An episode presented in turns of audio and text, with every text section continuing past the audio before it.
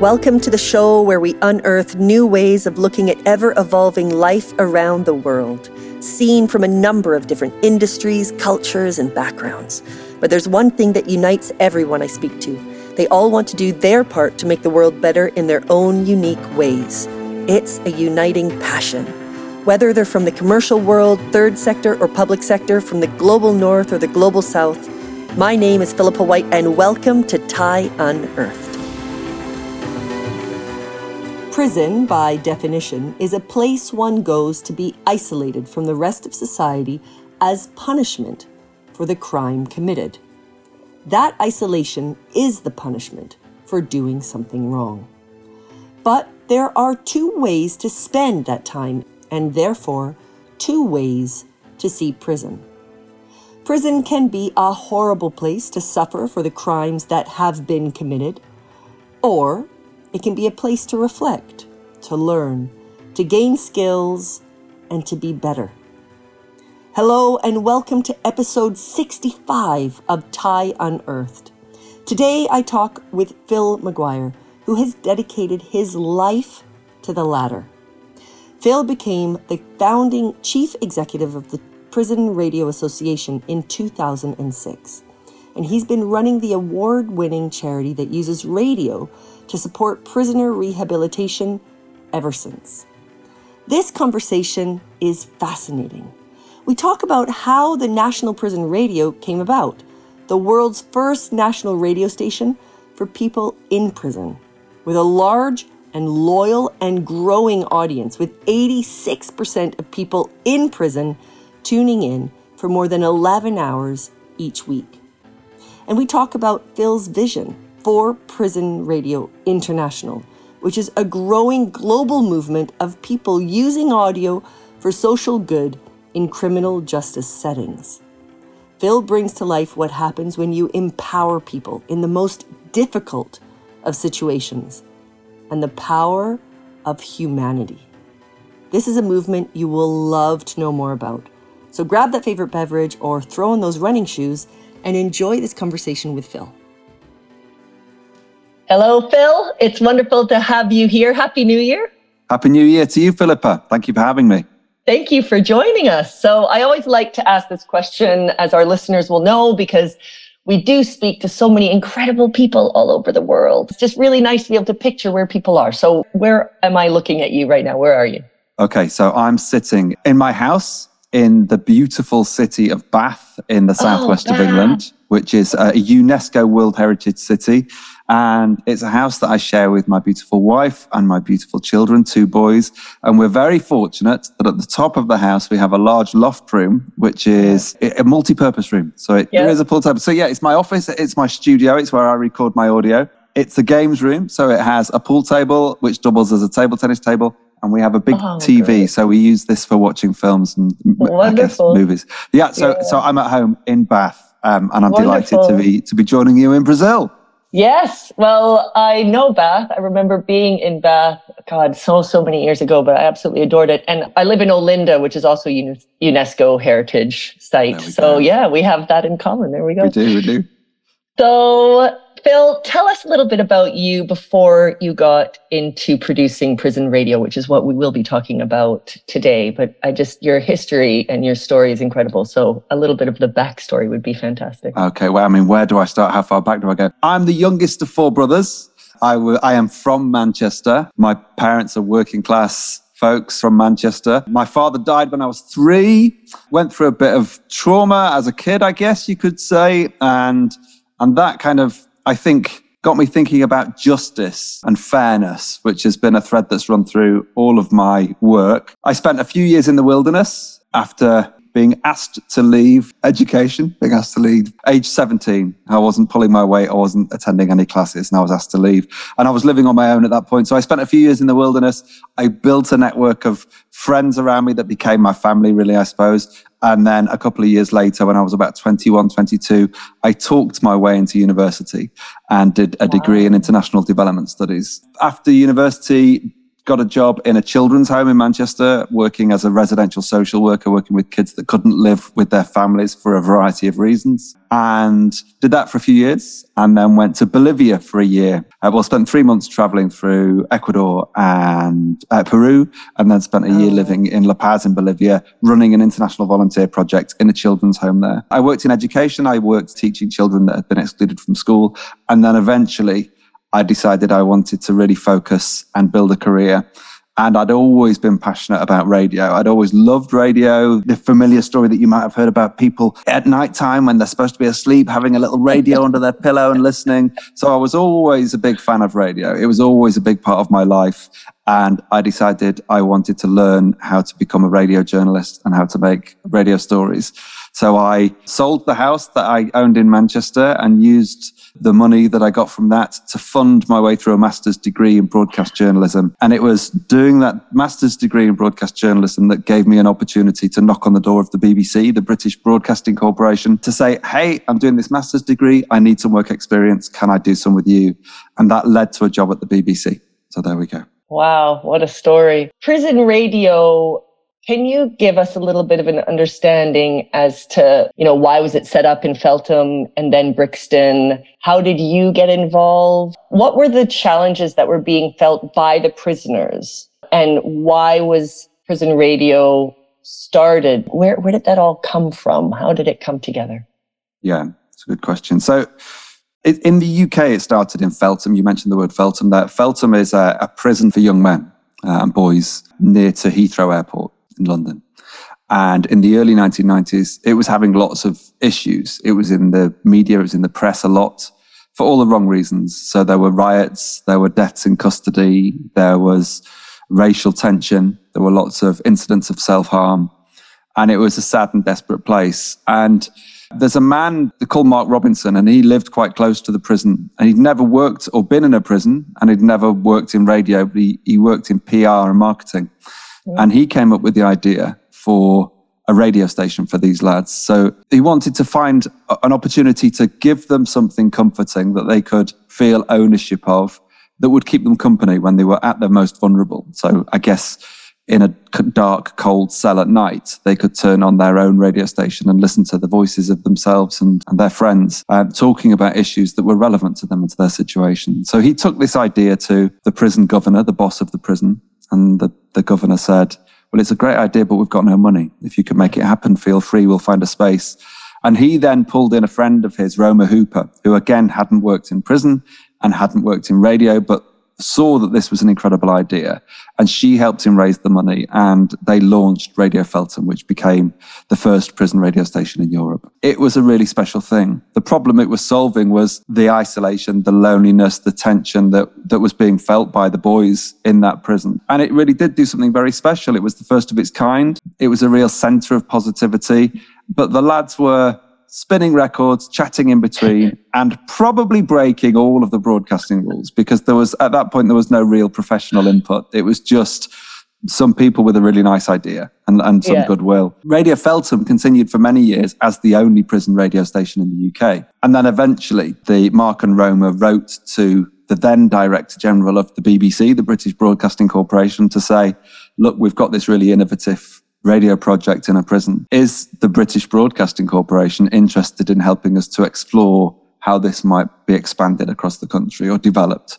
And the BBC said, yep, we'd be interested in looking into that. So to cut a very long story short, at that point, I was a radio producer, occasional reporter on a radio show called The Jeremy Vine Show on BBC Radio 2. It's Europe's biggest news and current affairs radio show. I saw a job advertised, a nine month posting for somebody from within the BBC to go and manage this partnership project between the BBC and the prison service and the guys at Feltham to explore the potential for prison radio to do more than it was doing at Feltham. So I applied for the job. It ticked lots of my boxes. It was you know, Feltham was a project that worked with young people. I had the experience totally. of working totally. with the youngsters in the children's homes. So I applied for the job and I got it. This was in September 2005. I started wow. the nine month uh, attachment, the secondment, and I did it for nine months. So from September 2005 until June 2006. So I moved from London and from the BBC's plush studios in London to spend most of my time for nine months inside two prisons. One was HMP Birmingham,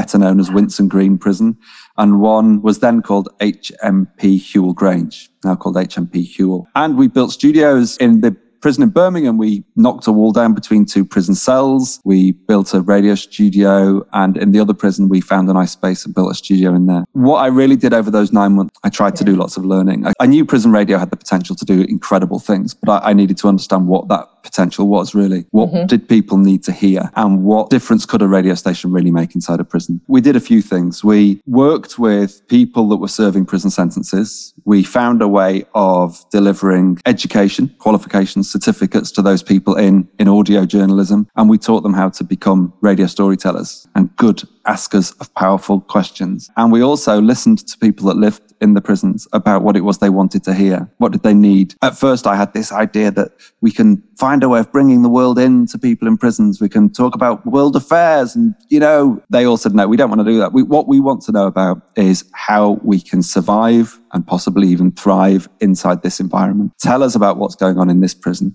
Tell us about the services that are available. Tell us about the courses that we can access. Help us survive our experience in here. So we did that. We, we launched two radio projects that did precisely that. The programs were presented and co-produced by people living in prison. The programs were made specifically for other people living in prison and they talked about how to get by in prison. So we did that for nine months. At the end of the nine months, we had a celebration event. Lots of bigwigs from the BBC and bigwigs from the prison service all got together to say, Congratulations, what a great project this is. And lots of people were congratulating me and patting me on the back. And I must say, lots of, I guess, middle aged white men in grey suits with grey hair, they all congratulated me. And I then said, So this has been a pilot, and I think we're all agreed it's a success what happens next? And nobody had any answers. And so it became very clear to me at that very moment that if prison radio was going to continue to develop and grow and thrive in the UK, that I was going to need to leave my job at the BBC and to set up this new organization called the Prison Radio Association, which is what I did. So I left the BBC in June 2006 and became the first employee of this brand new little NGO, this little charity. It's so incredible what you have jointly created, because obviously this has been a labor of love with a lot of people. And so I just love to understand what does it look like now? I mean, we're talking a long time from 2006 to 2023. And what were the challenges that were being felt by the prisoners? And I, and I want to understand that sort of human element and the people behind all of this. I'll do my best. So yeah, a lot happened from 2006 to now. The BBC supported my salary costs for the first three months after I left the BBC. I think it was a bit complicated. We were a small organization with one employee, so our turnover wasn't big. And it was a new and innovative project. And yeah. philanthropists and charitable trusts and foundations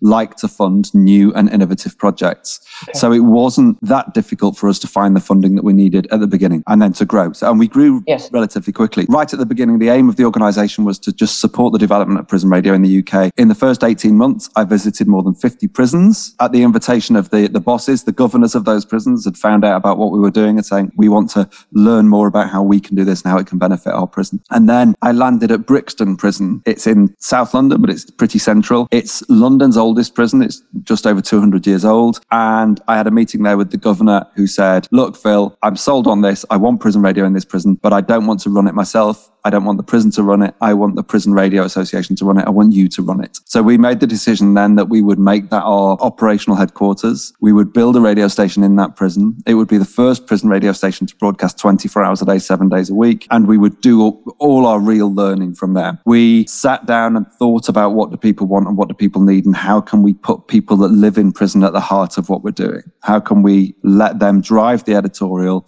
drive the direction of travel, ask the right questions in the right way, using the right words to the right people. It's quite interesting. Right at the beginning, we put a few caveats in place. When the boss of the prison said, come in and do it, I said, okay, but only if you let us interview you on a regular basis on the radio. And he said, Yeah, no problem. You have to answer all the questions you're asked. You can't say I'm not answering that question. Okay, fine.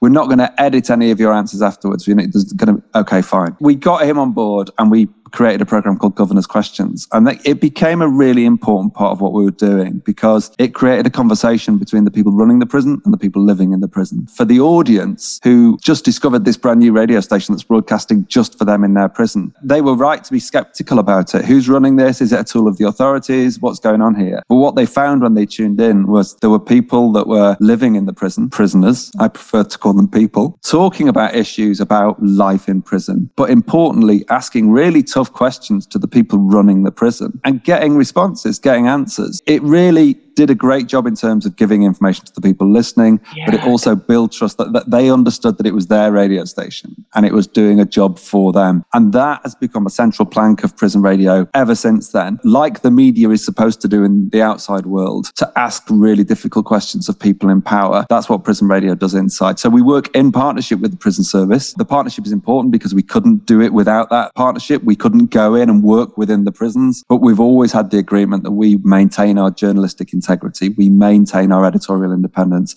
and we ask really difficult questions to people in power. So we started small at, at Brixton. We built this amazing radio station. We were listening to the people inside and developing something that worked for them. So we launched that radio station in 2007. And then in 2009, for the first time, we entered, they were called the Sony Radio Academy Awards. They're like the Oscars of the UK radio industry. They're now called the ARIAs, but they used to be called the Sony Radio Academy Awards.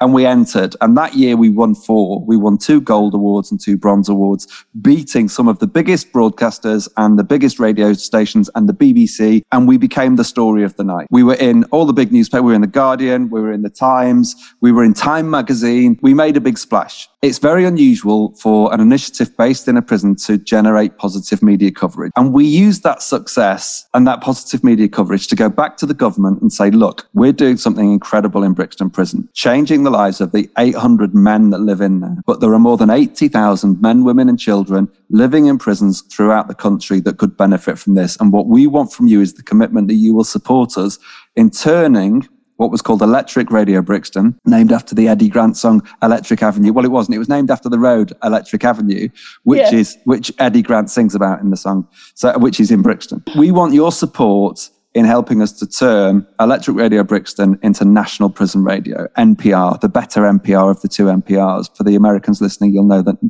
National Public Radio. I love NPR in the States, but you know, and we got that support. We got the support from government and we started what wasn't uh, Electric Radio Brixton started to broadcast to more and more prisons until eventually it was broadcasting to all the prisons.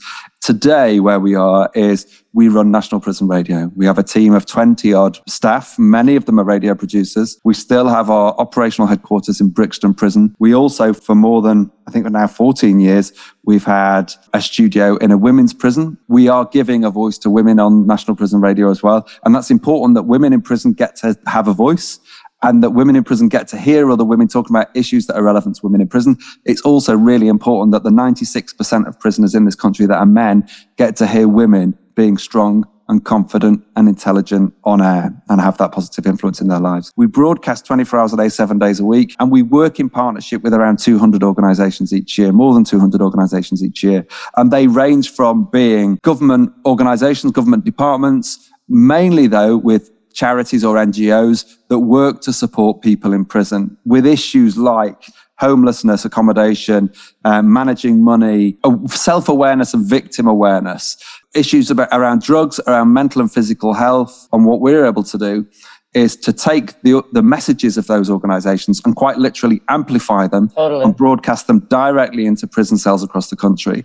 We've, we've now got, there's 80 odd thousand people in prison. We know that 86% of them listen to National Prison Radio for more than 11 hours each week. So we've got a huge audience and we receive from people living in prison I think it's around 40,000 contacts each year. So either a voicemail, we've got a voicemail service that people can phone and leave a message or letters. But yeah, we, we have a great relationship with our audience. The audience informs the development of the station and the content. And we still put people that live in prison at the very heart of what we do as you were talking about the importance of the questions, because at the end of the day, for you to have those results of so many people, you know, 11 hours a week, 80 6% of prisoners listen to the radio station. So the only way that that's possible is having people running it to have that understanding of asking the right questions and getting those insights and finding the right stories. So you have people obviously hired who work at prison radio, but then there's the pri- the people who live in the prisons that are very empowered to do this. I mean, that's yes. what's beautiful about this. I'm just wondering how you get the quality. That's a great question. The reason we're so successful is because yeah. we've developed this unique production methodology. And. I think there are there are two relevant bits to that. One is something that we've been practicing this from, from the beginning, and it's solutions journalism or constructive journalism, or some people call it solutions focused journalism. And we were just doing this as a, as a natural way of working. This came very easy to us. What I mean by solutions focused, most of the time you turn on the news and it's bad news. Yeah. And there's a reason for that. You know, if there's an explosion somewhere or a natural disaster happens or, you know, there's an uprising, it's news and it's relevant to people, but it's not great news. What we try and do, and we acknowledge on National Prison Radio that the situation in prisons isn't good. You know, yeah. it's a terrible situation that people are living in, and it's very difficult to run prisons and to run them well. So we acknowledge that. But rather than focusing on all of the terrible things that happen and looking into why they're so terrible, we acknowledge, okay, this isn't a good situation, but let's have a look at what's being done to try and rectify the situation. Let's put as much analysis, as much resources into looking at the solutions that are being attempted than trying to dissect the reasons why everything's so bad. But the other reason I think we're so successful is because of this unique production methodology. We have very experienced very dedicated professional radio producers working side by side, hand in hand with people that live in prison. Well, the content is relevant and it's credible. Yeah. We're talking about the right things in the right way, in the right tone of voice, and asking the right questions because of the involvement of people that live in prisons. But the programs that we make together with those people that live in prisons are incredibly high quality because they're being made with very experienced yeah. radio professionals. Do you have examples of the impact that it has. For example, people who have been through prison and then they come out and they reflect on the you know, had I not been involved in the radio programming at this prison over the last five years, I genuinely would not have done this with my life.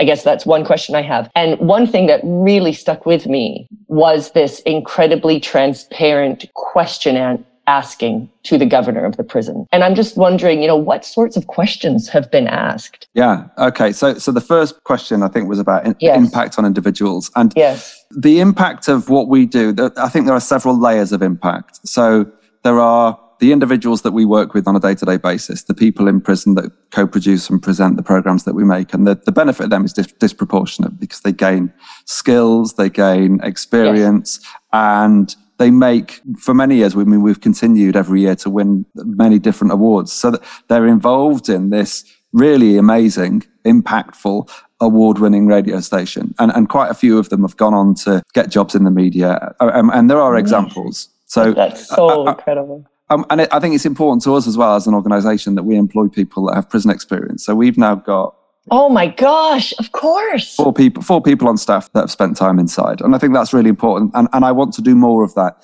And my board of, my boss is a, a voluntary board of trustees and and I think 30% of my board of trustees have spent time inside as well. So I think it's uh, that's a really important part of what we do. There's an example, and this is really interesting. COVID changed everything because our, our operating model is predicated on the fact that we're inside prisons, and if we can't be inside prisons, then we can't work directly with people that live in there. COVID happened. I had to pull my civilian staff out. We had to come out of prisons. All of my civilian staff had to set up a little studio at home, get a microphone like the one I'm talking into now, and for a little while, all of our programs were made by my staff. And so we lost that access to people living in prison. Fortunately, some of my staff have lived in prison. That credibility, that relevance to the audience was still there. But what we did is we went through all of the people over the last 15 years that we'd worked with inside and thought, in an ideal world, who would we like to work with? And we got in touch with some of the very best presenters and producers that we've worked with whilst they were serving a sentence in prison and said to them, How do you fancy doing some freelance work? What if we send you a microphone and we send you some oh software oh and we give you a bit of online training? Would you like to make some national prison radio programs again? And I'm getting I'm getting goose, goosebumps talking about this yeah. because it was like the most incredible solution to a, a really, really big problem. Everyone that we approached approach said yes. And we now have a roster of 10, 15 people that regularly make programs on National Prison Radio from home or from our community. We now have a community studio from our community studio,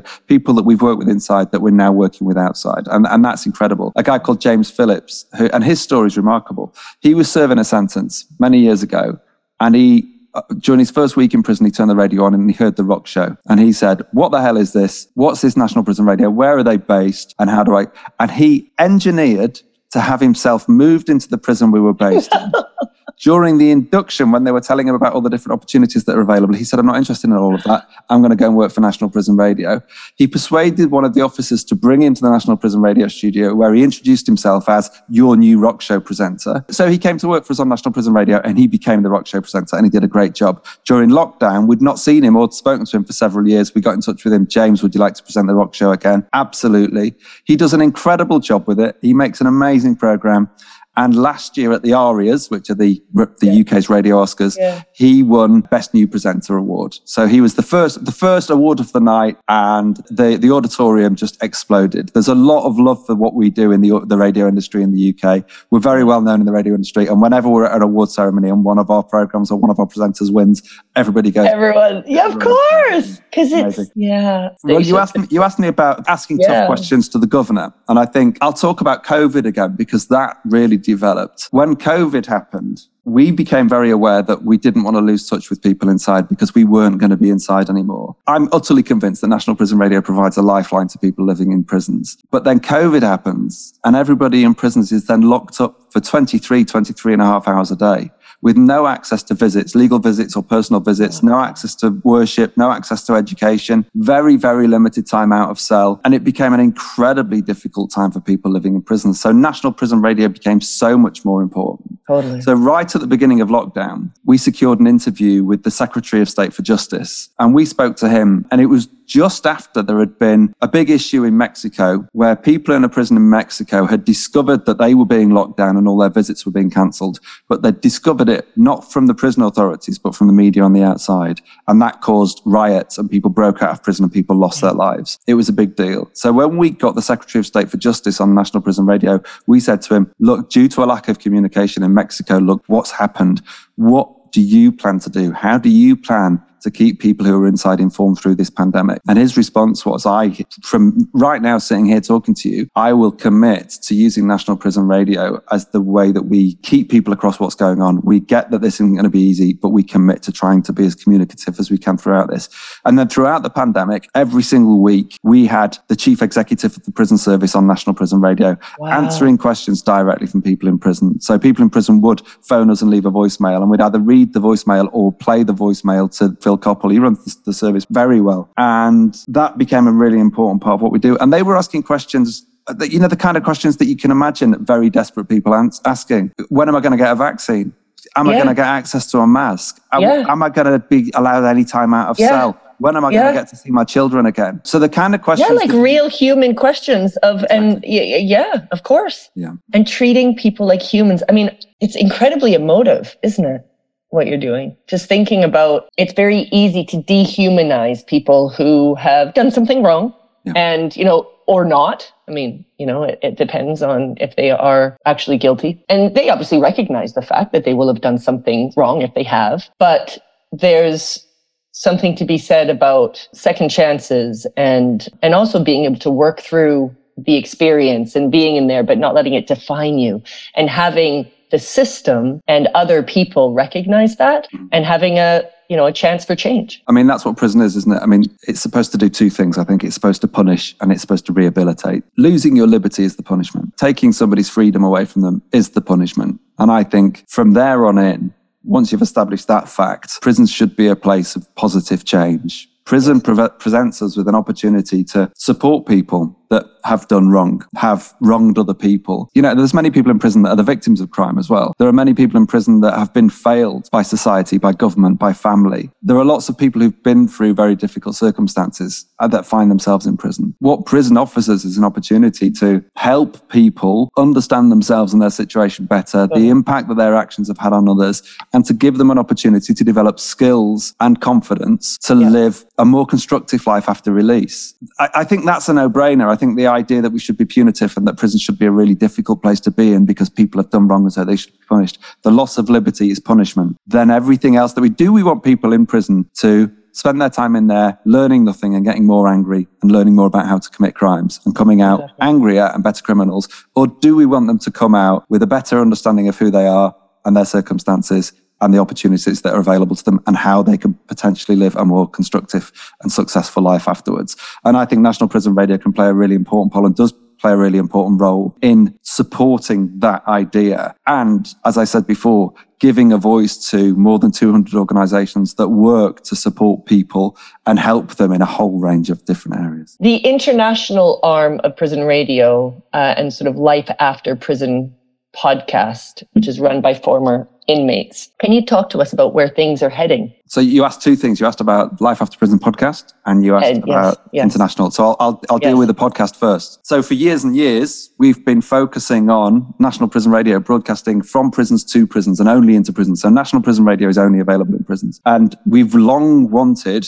to take some of the stuff that we've learned about making programs for people inside to make programs for people outside. National Prison Radio becomes like an arm around the shoulder for people inside. It becomes like a best friend. It becomes a really important part of people's lives. And anecdotally, we know that when people get out of prison, they'd quite like to somehow maintain a link with this radio station that's become such an I important part of their lives. Yeah. And, and so people have been telling us that for years. And uh, it got to the point, particularly with the pandemic and the work that I've talked about, where we got in touch with former National Prison Radio presenters and producers and, and, started offering them opportunities and paid work to make programs for National Prison Radio, it became really clear to us that we had a role to play after prison, beyond the gate. And so we've developed Life After Prison podcast, and it's presented by two amazing people called Zach and Jules, who've both spent time inside. We have a podcast team, Becky and Beth, who are amazing, amazing producers. And essentially, what we're doing with those podcasts is what we do with National Prison Radio: is we are listening to people that we want to support. We're talking to people that have spent time in prison, and we're making programs about how to survive after prison. I love what you just what you said as well. Beyond the gate I mean, it's just, it's visually beautiful.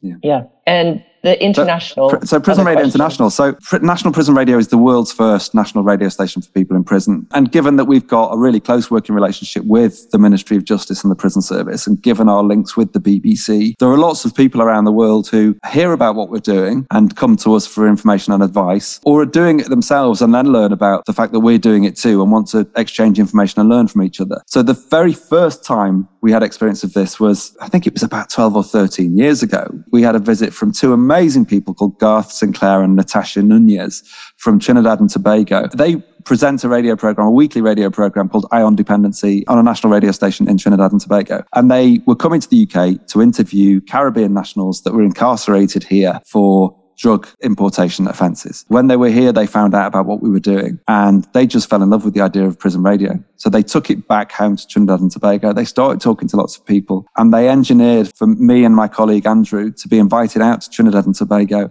to try and convince the authorities there that it was an idea worth investing in. So a tough job, but somebody's got to do it, right? So we, we went, we flew out there. We met with the Secretary of State for Justice, the head of the prison service. We visited a couple of prisons. We had lots and lots of meetings in a very short period of time, and we convinced the authorities there that this was worth investing in. There was like a national press conference breakfast meeting with the national media there, at which the Secretary of State for Justice stood up and said, "I'm going to write a check for this. I'm going to make it happen."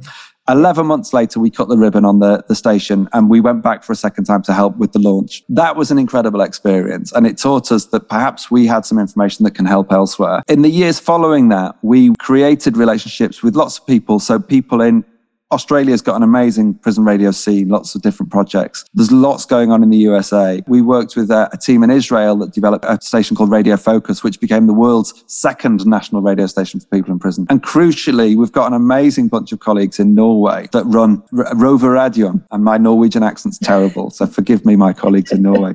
they make amazing programs across a handful of prisons across the country, and they produce a program that's broadcast every week on uh, NRK, the Norwegian national broadcaster, their BBC. So every week, NRK carries a program that's made in prisons, and they are hoping to develop a national radio station as well. But they're amazing people doing incredible work. Lots of other countries as well. We've worked with there's Morocco, there's a guy in Kenya that's been in touch with us recently who's trying to develop something there. Hungary, India, there's some great work yeah. going on. And then recently, a colleague and I went to do stage one of a project in Latin America where we worked in Argentina and in Uruguay to discover what was going on with prison radio out there. And in South America, we've discovered lots of activity happening. So all of that's been going on in the background for many years.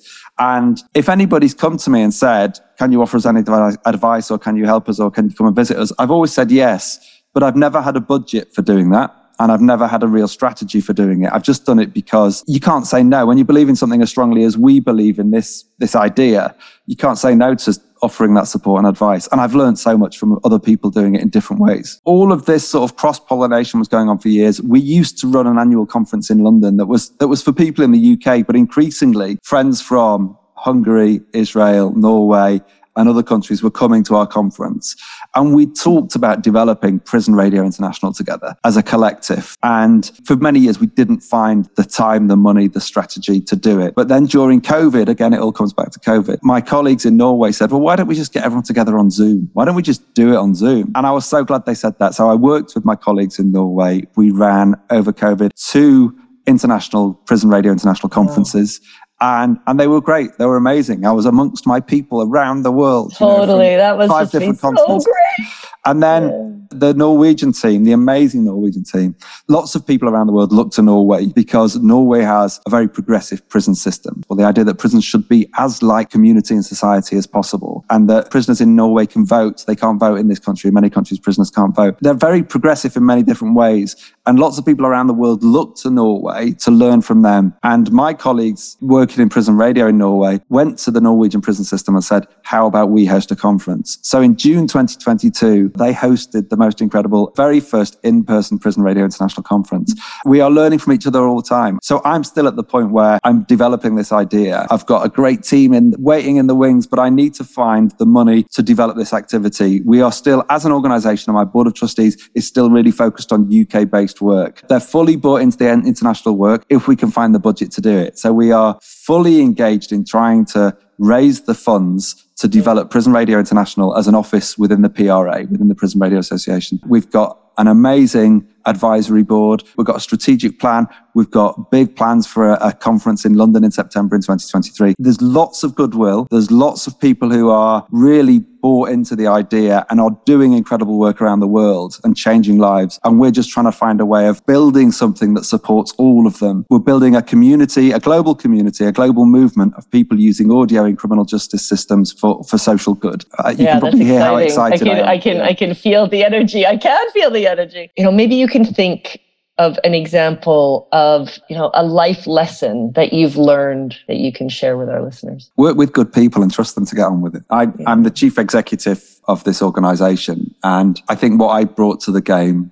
was a real passion and enthusiasm for it and the ability to convince people it was a good idea but the reason it works is because of the people that we found to work with. I learned to let go. And what I learned to do was to find really great people and to trust them to get on with it. Nice. Your energy is incredible. It's clearly how you've driven this as far as you've driven it. And it's just become this incredible program, NGO uh, movement. When we had our conversation a little while ago for the holidays, the energy was extraordinary. And I was like, I can't wait to have this conversation. So Thank you for your time and thank you for all that you do. Because again, I do feel I'm talking a lot about it at the moment, just things that I'm writing and things that I'm sort of putting together. But I do feel like there's a human renaissance I think it's happening. I think in so many, we talked about politics, just seeing Lula's inauguration and just how important it is to, you know, it's not just about that one person leading anything, a prison, a country, a company. You know, it's about them doing it for the other people, right? Yeah. And I think that's where the world is going. You know, we need to come together. It's about citizenship. It's about humanity. Uh, it's about working with people. It's not about ego. It's not about power. And I think in the prison system, it could so easily become that, and it does. But you're doing something that is just so important. It's incredibly emotive. So thank you. I really appreciate you for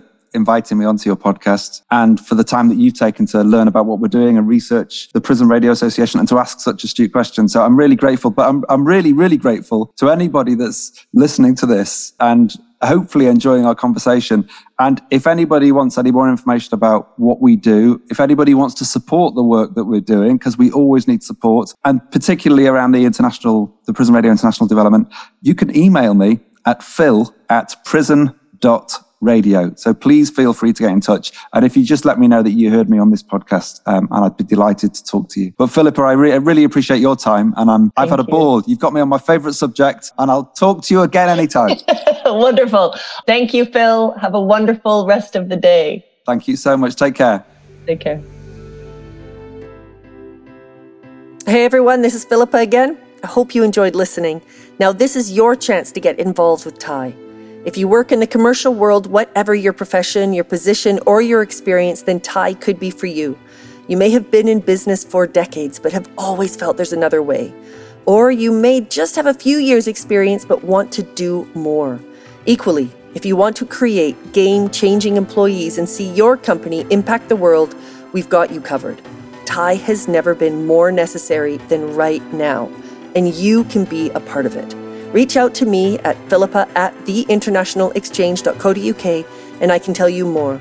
Or join the TIE Accelerator info session for more information. apply.tieaccelerator.com. Better leaders, better companies, better world. I'm your host, Philippa White. This podcast has been co produced by Berna Vieira and me, music by Berna Vieira, and artwork by Kelps Vahais. I hope we'll meet again soon.